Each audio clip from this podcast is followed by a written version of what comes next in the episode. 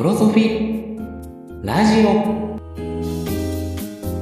このラジオでは千葉で大学生活を送る私高平がゲストを呼んで日々の日常をゆるく語り合っています。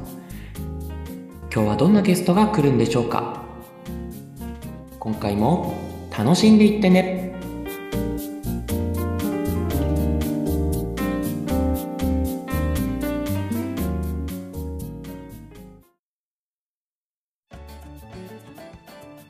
2024年2月4日、ドロソフィラジオのお時間です。私、高平がお送りしています。あー、明けましておめでとうございます。なんですかね、ラジオ的には。もう2月なんですけど、明けましておめでとうございますですね、ラジオ的には。本当はね、あの、忘年会っていうその年末のお便り、あの、ラジオを投稿して、かつ、新年会っていう、あの、年始めのね、ラジオっていうのも投稿するつもりだったんですけど、あの、いろいろありましてですね、はい。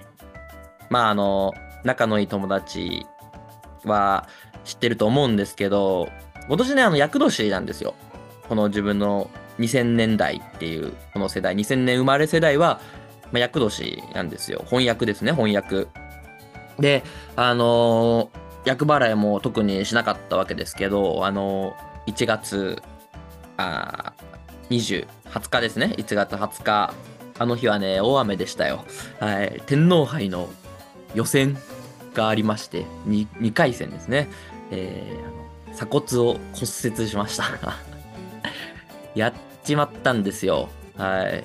もうね、めちゃめちゃコンディション悪くて、そのグラウンドのコンディションが悪くて、自分のコンディション良かったんですめちゃめちゃ。体動いてましたし、もうすっごいグラウンドをぬかるんでて、ボール止まったんですよ。絶対止まんないと思ってたボールが。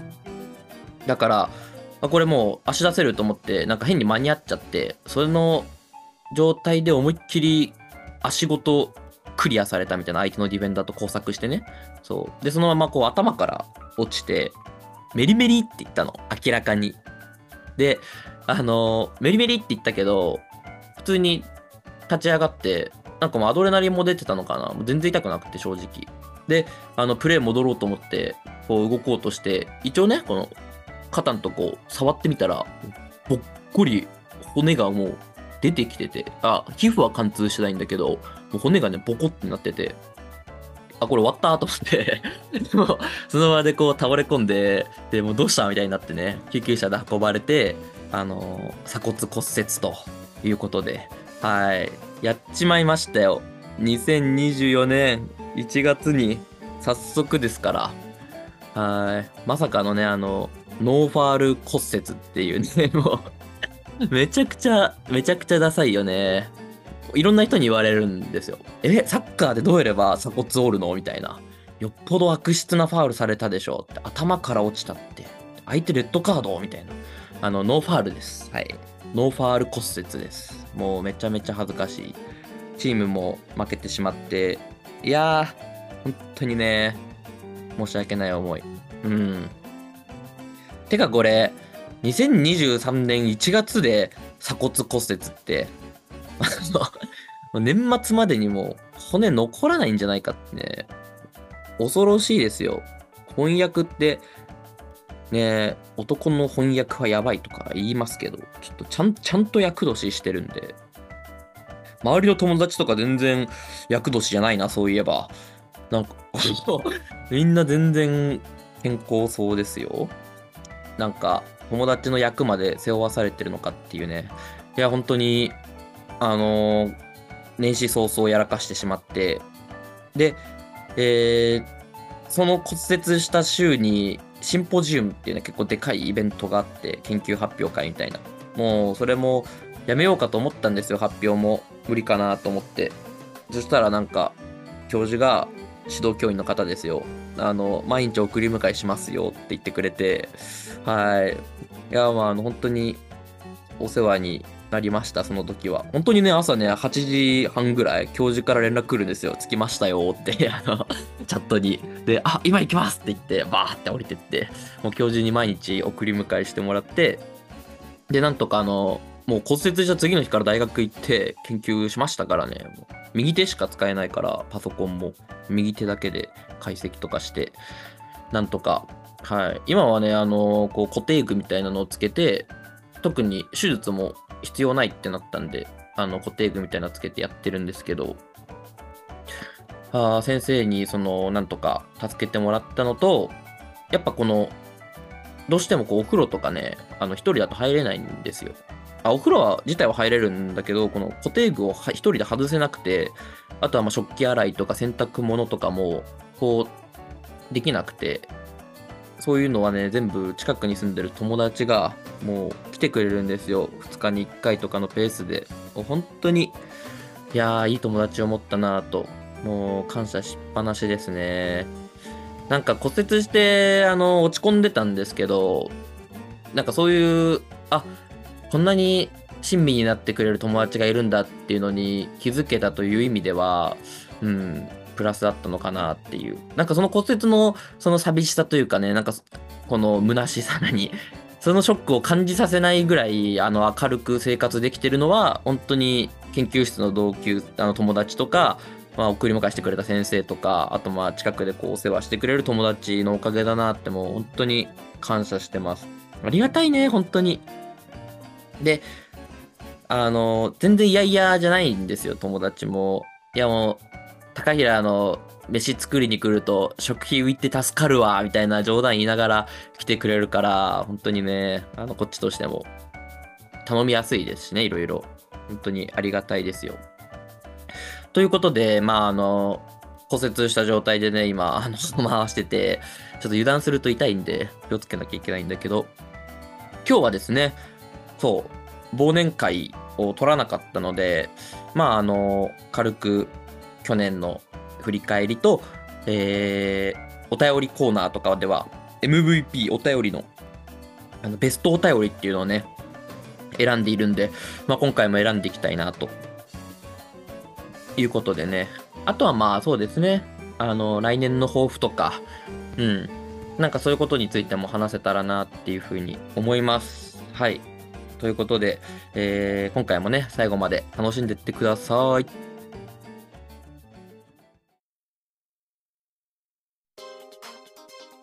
いや、もう2000、2024年か。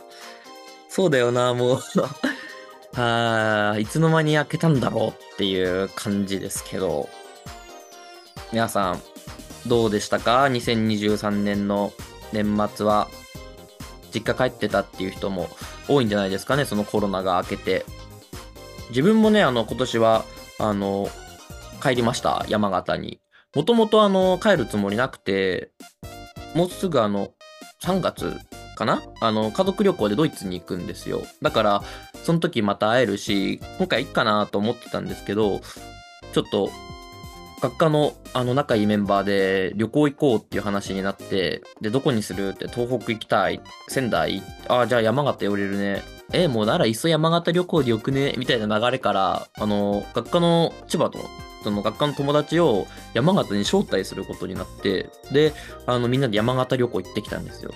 あー一泊二日？うん。だから、そのついでで帰省したっていう感じなんですけど、山形旅行めっちゃ良かったですね。はい。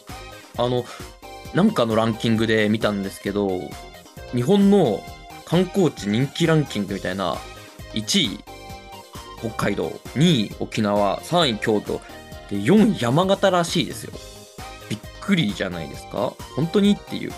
編集者絶対山形の人いるだろうって思ったんですけど、まあまあ、あの、山形、そんぐらい今観光地として人気で、まあでも言われてみたら、パンフレットとか、その、どっかのね、あの、有名なジャランとかが出してるような、あの、広告に、こう、山形のあの、銀山温泉のさ、写真とか、蔵王のあのスキー場とかね、載ってたりするから、まあそういう意味であの、SNS とか通じて知名度上がってきたのかなって、ちょっと、県民としてはね、嬉しい思いなんですけど、それで実際にあの、今回、えー、学科のメンバーで行くってなって、蔵王温泉とかね、行ってきましたから。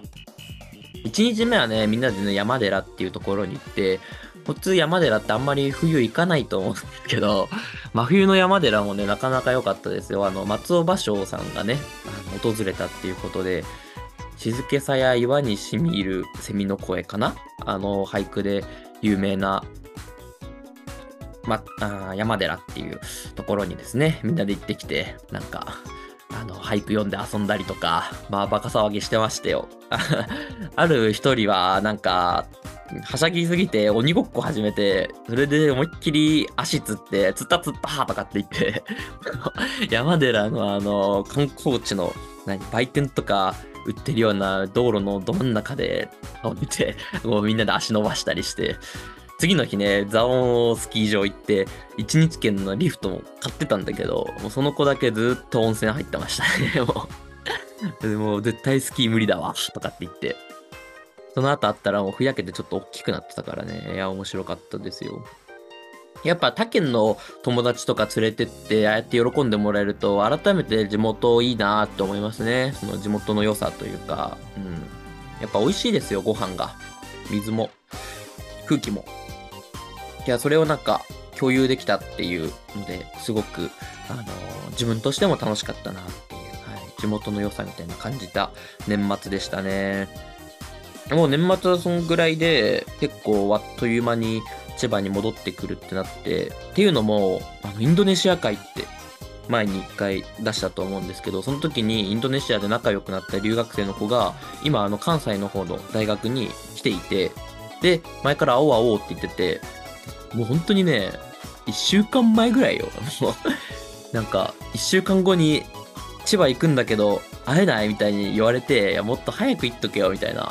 まあでもそれもあの、ちょうど自分が山形の帰省が終わって千葉に戻るタイミングの夜とかだったんで、戻る日の夜とかだったんで、まあ会えなくはないかと思って。で、それでいいよって言って、で、うち泊まり来るってなって、えー、まあ年末年始ね、あの、めちゃくちゃ部屋掃除したんですけど、はい。いやー、なんていうか あの、超楽しかったですよ。まあ前提と楽しかったし、やっぱ久しぶりに会えてすごい嬉しかったし、もういい思い出尽くしなんですけど、このどうしてもね、文化の違いみたいなものはね、やっぱ難しいなって思いました。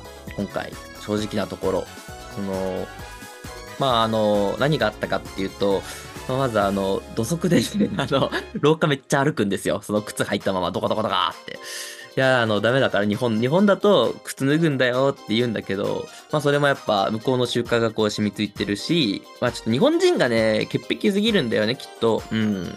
向こうだったら多少いいじゃんみたいなのがあるんで、うん、まあ言ったら、あの、あ、ごめんごめんみたいな感じの子なんだけど、はい。まあその、基本まあ、そういうすれ違いみたいなのはあったりして、で、ちょっと絶望したのは、あインドネシアのね、ナシゴレンっていうあの、こっちで言うチャーハンみたいな、フライドライスみたいなのを、こう、インドネシア版フライドライスみたいなのをこう作ってくれるってなって、あありがとうってこう、待ってて、まあ、その子キッチン立ったんだけど、もうドカドカ油を入れるのよ、フライパンに。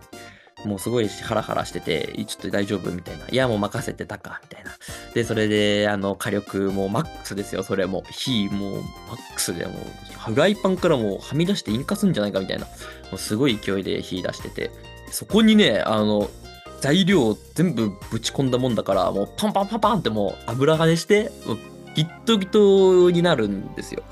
いやいやいや、ちょっとやばいってそれみたいに言うんだけど、いやもう、いつ OK も大丈夫だから、俺は OK だから、みたいな。いやいや、お前が OK じゃなくて、キッチンよ、みたいなね。そう。もう、すっごいことなりましたよ。キッチン中。床はもうスケートリンクみたいにベトベトで、ピオーラまで洗ったからね、あの、歯磨き粉の。そんぐらい油跳ねて、せっかく年末年始大掃除したんですけど、まあ、全部やり直しというか。まあでもそれを全部打ち消してくれるぐらい美味しかったですけどね、ナシゴレンちょっと。ナシゴレンね、また作ってみたいなって一人で。ああ、あれは面白かったですね。まあ、基本ずっとあの、英語で会話してて、2泊3日間？そうだね3、3日間ずっと家にいたんだけど、いろいろなんか動物園連れてったりとか、温泉一緒に行ったりとか、快活クラブとかさ、向こうにないからそういうのも、カラオケして、ダーツして、ビリヤードしてみたいな、なんかそういう、あの、日本文化みたいなのをこういろいろと体験させてあげられて、向こうも喜んでたし、まあ、こっちとしてもね、なんかそういうすごい貴重な経験でしたよ。英語も勉強になって。そんな感じの年末年始でしたね。はい。皆さんどうでした年末年始？今年は暖冬の影響でなんか雪が少なかったりで、山形の友達とかは帰省しやすかったと思うんですけど、まあ2024年、今年はね、どうでしょう？まああの、新年の抱負みたいなのもね、もう新年経ってから1ヶ月、新年明けてから1ヶ月経ちますけど、これはね、あの、毎年考えるんですよ。年末風呂入りながら。来年どうしようかなって、来年の目標。で、まあその時に決めたのは、もう、結果よりも成果。これに尽きるなと。今年結構ね、研究生として、あの、もうドクターになるんですよ。今年の秋に。半年で修士が終わって。なので、もう今まで以上に自己責任で研究進めていかなきゃいけないし、みんながね、こう就活頑張ってるように、やっぱ自分もそろそろその研究成果みたいなのが必要になってくるんですよね。この道で生きていくためには、将来研究者目指す上で。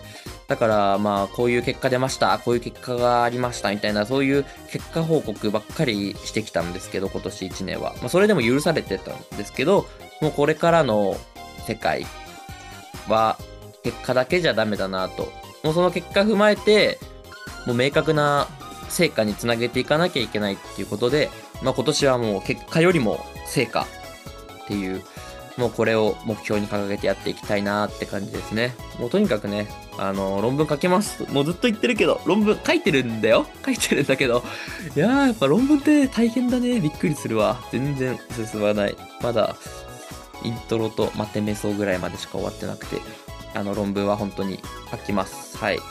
投稿できたらね、ぜひ皆さん読んでください。2024年の目標は、そんなとこですかね。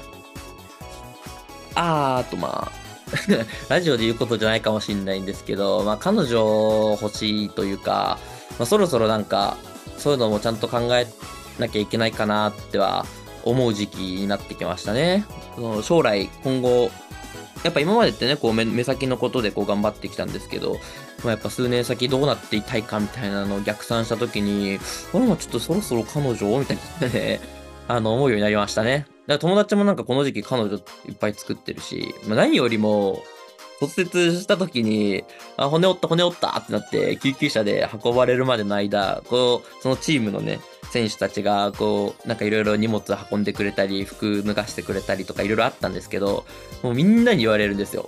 え、あの、家で誰か、彼女とかいんの？みたいな。ちゃんと世話してくれる人いる？みたいな。一人暮らしで彼女いる？みたいな。もうあんな、もうただでさえもね、ノーファール骨折してて、もうめっちゃ情けない姿さらしてるのに、もうずっと左肩をせながら、彼女いないっす、みたいなのを 言い続けるっていう地獄の時間があったからだよ。あ、彼女いないっす。彼女いないっす、みたいな。あれもめっちゃちょっと惨めだったんで、見返してやりたいですよ。あれ、あの、ほんとね、ちょっと恥ずかしかったですからね。はい。まあ、あの、研究と両立してちょ、しばらくね、どうせサッカーできないんで、あの、ぼちぼちね、はい。なんかそういう、あの、自分に合った人みたいなのも見つけられたらなって思います。はい。皆さんの2024年はね、どんな？目標があるでしょうか？ぜひぜひお便りとかで送ってもらえたらなって思います。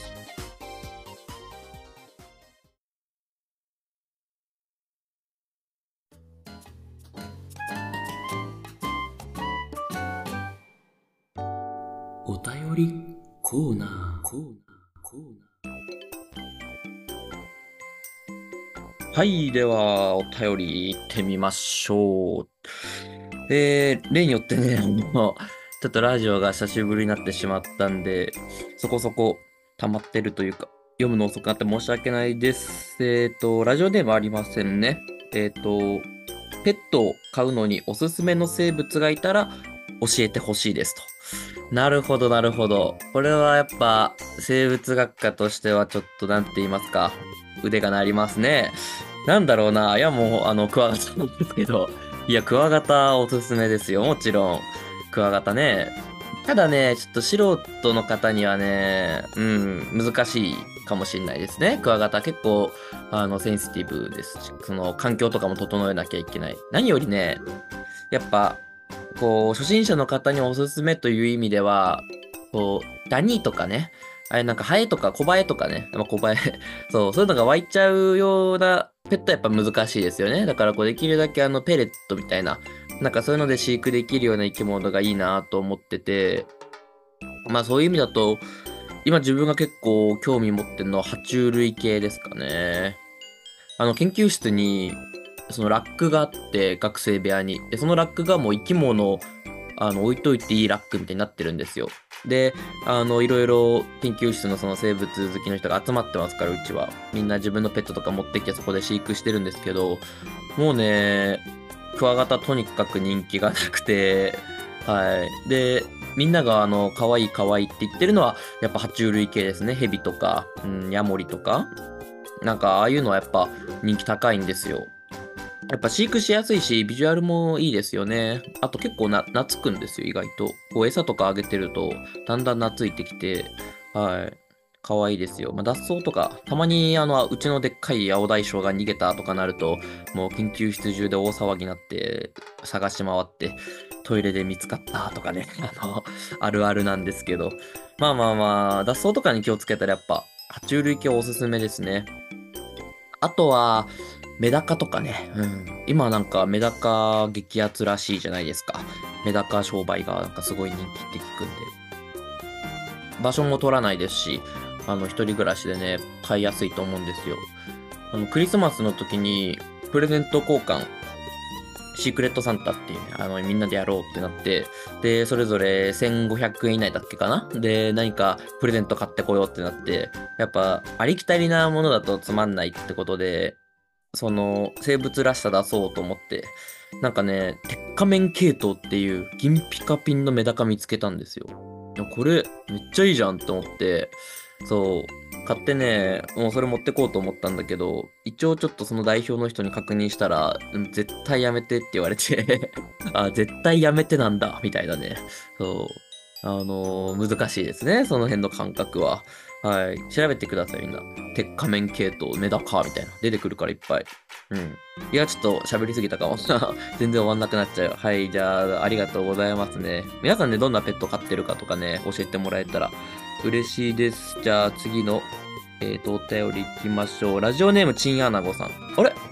見たことあるラジオネーム。前にも送ってくれたと思うんですけど、えっ、ー、と、なんかの賞金数十万円は何に使うことにしたんですか？はい。これは、どこで どっかでね、自分が言ったやつを見ててくれたと思うんですけど、あの、そうなんですよ。千葉のね、その、千葉県のエコメッセっていうイベントがありまして、なんかアイディアコンテストみたいな。うん。なんか若者が、その、自分がこれからこういう事業を起こしたいから、お金ください、みたいな、その、アイディアを出し合って、で、それで、あの、優勝したところにはいくらみたいなね、なんかそういうイベントがあって、あの自分もなんかアウトリーチでいろいろやってたんで、参加させてもらったんですよ。なんかチームがね、必要らしくて、もう即席でね、とりあえず2人声かけて、無理やりあの3人以上だったらいけたんで、もう3人の団体作って、その場でね、あの、なんか規約みたいなのを書いて申し込んで、本当に行き当たりばったりだったんですけど、あの、書類通って、本戦も、あの、見事、3位入賞ということで、30万円ですかね、県の方から、あの、予算いただけました。まあ、あの、これは、あの、自由に使っていいって言われてるんですけど、まあ、ほな、クワガタか、みたいな。いや、絶対ダメなんだけどね。あ、いてめっちゃ痛かった、今の。もうね、今、体勢を整えようとして、鎖骨、いってはい。まあまあまあ、あの、そうなんですよ。こんな感じでね、ギリギリで生活してるんだけど、何の話だっけ？あ？あ、そう。賞金の話ですね。あの、30万円、県から予算いただけまして、で、進捗報告みたいなのが、ちょうどね、再来週ぐらいに県でやんなきゃいけなくて、あの、プレゼンの資料も作んなきゃいけないんですけど、まあ、何せ骨折したもんですから、ちょっとね、進捗も何もあったもんじゃなくて、どうしよっかなと思って。うん。今ちょっと慌ててるところです。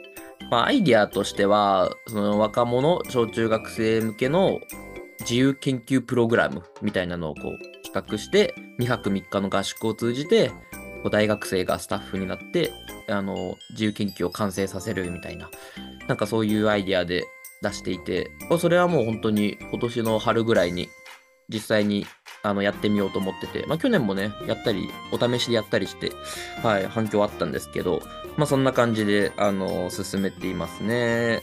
それもね、今後、なんか、進捗があったら、またご報告したいなって思います。はい、気にかけていただいて嬉しいですね。えー続いてのお便りいきましょう。えーラジオネーム横浜 DNA ポリメラーゼさん。センスのいいラジオネーム。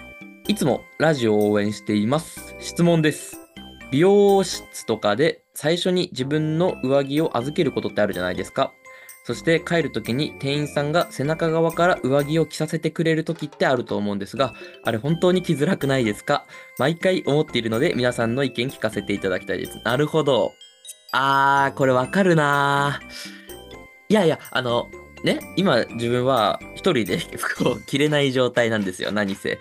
もう今ね、本当に左手が上がんないんで、もう、毎回その、誰かに着せてもらったりみたいな。まあ最近はね、結構着れるようになってきたんですけど、だからこうやって、あの、着させてもらえるっていうことに対してはもう本当にありがたいなっていう状況なんですけど、まあその、健康な時、うーん、確かにね、あの、てか、なん、なんていうかな、言い方ちょっと難しいんですけど、美容室系ってなんか多くないですか？そういうの。その、例えば、じゃあ、あの、今日ありがとうございましたって言って帰る時も、こう、わざわざ玄関のとこまで来て、こう、開け、ドア引いて、開けて見送ってくれるんですよ。なんか、あれとかも別に自分で開けるしな、みたいな。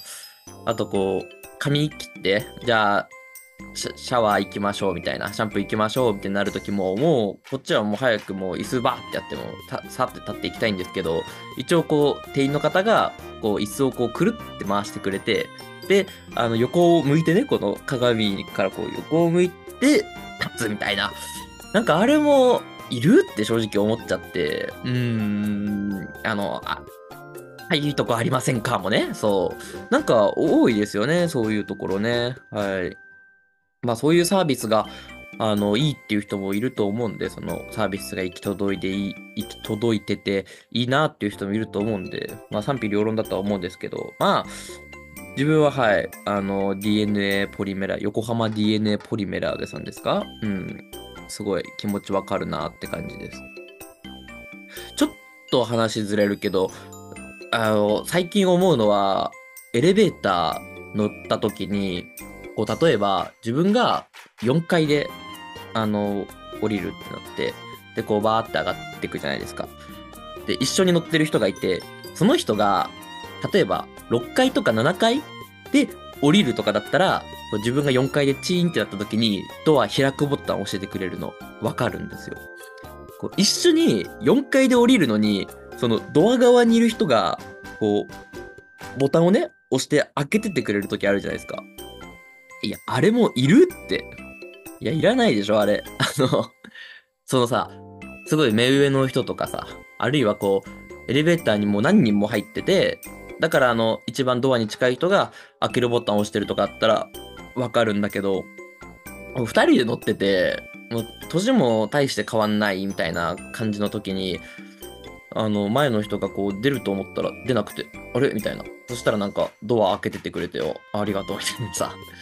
いや、なんかあれもなんかね、日本人の奥ゆかしさみたいな、ちょっと行き過ぎてるなっていう。あんま関係ないけどね。はい。まあなんか、うん、思ったりしますね。はい。えー、お便りはまあ今日3つぐらいで、ちょっとまだあるんですけど、ちょっと時間もないんでね、次回読もうかなと。はい。あ、でもこれで、2023年にもらったお便りは全部ですね。うん。読み切りました。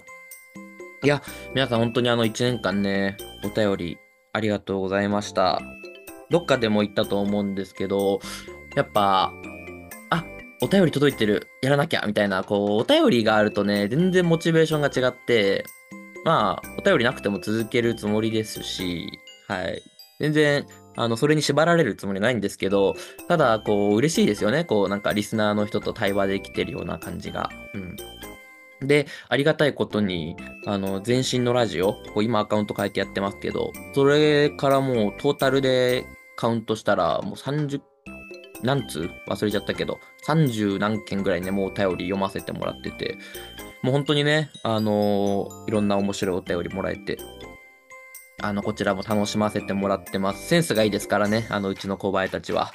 で、あのー一応、本当は去年やりたかったんだけど、ベストお便りっていうのをね、あの選んでいるんで、毎回。まあ、2回目だけど、そう、第2回目ね、ベストお便りっていうのも、一応、ここでね、発表させていただきたいなと思います。いや、これはね、あの、難しかったんですけど、まあ、やっぱね、基本その、方々もらってる人を優先ですよ。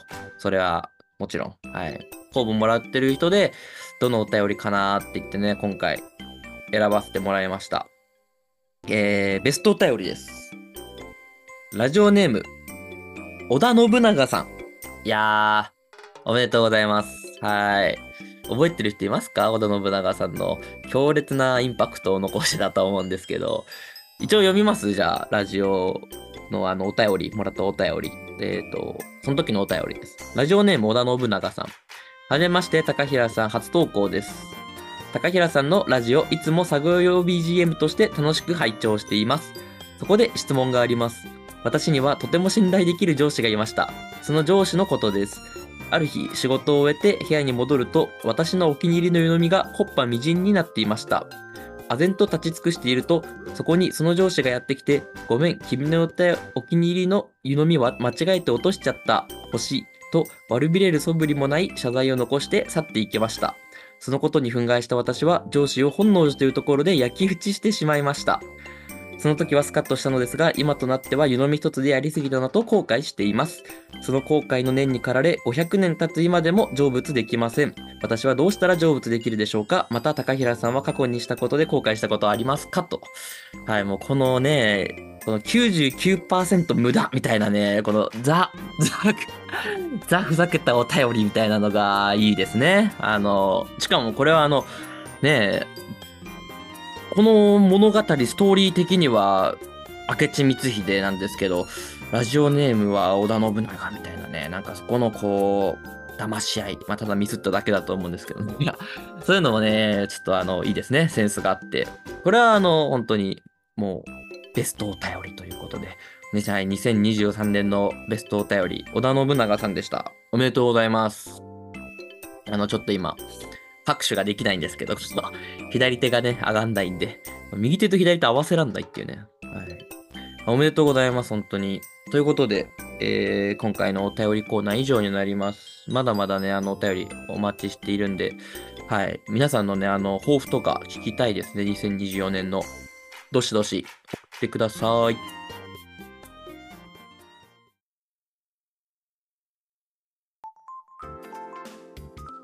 はい、もうあっという間のエンディングということで、いやー、もうね、途中ね、あの、間違えて左手ついちゃってめっちゃ肩痛いシーンとかあったんですけど、えーと、まあ、あの、楽しくやってますよ、骨折した割には。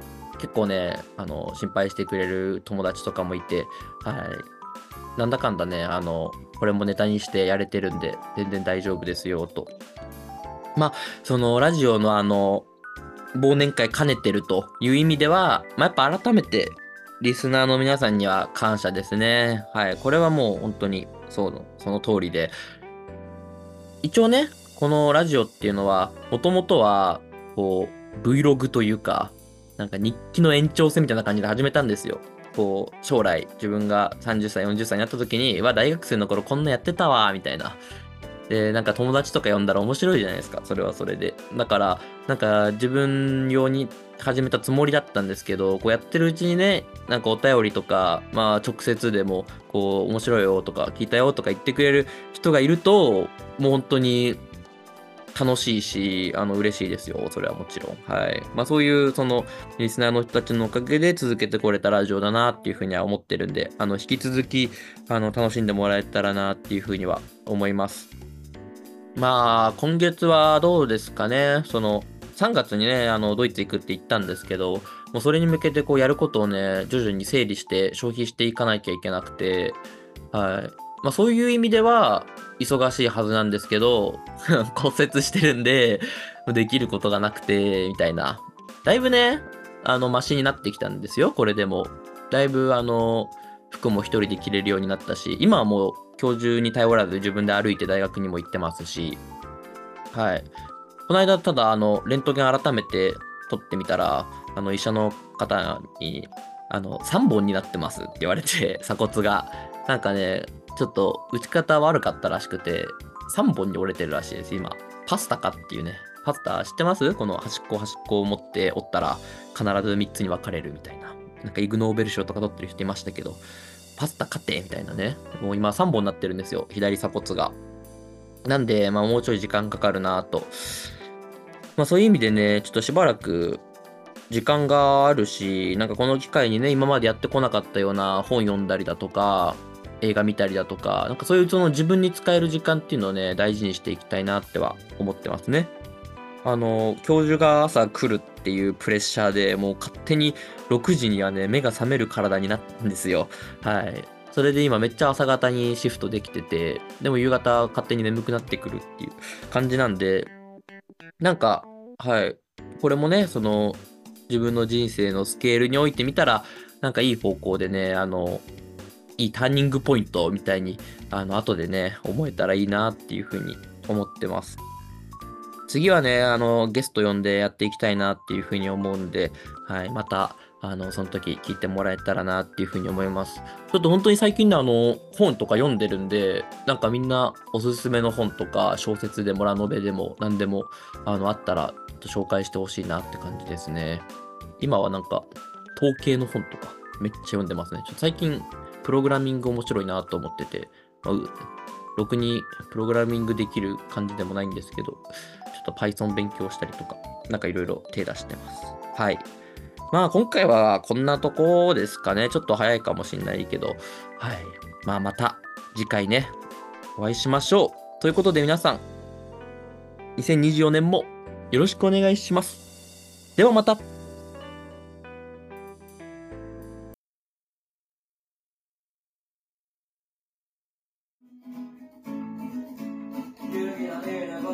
今回も最後まで聞いてくれてありがとうございます。ドロソフィラジオでは皆さんからの意見お待ちしています。インスタのプロフィールに意見箱を設置しているのでラジオネームをつけてお気軽に投稿してください。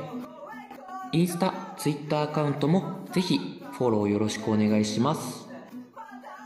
それではまた次回お会いしましょう。じゃあね。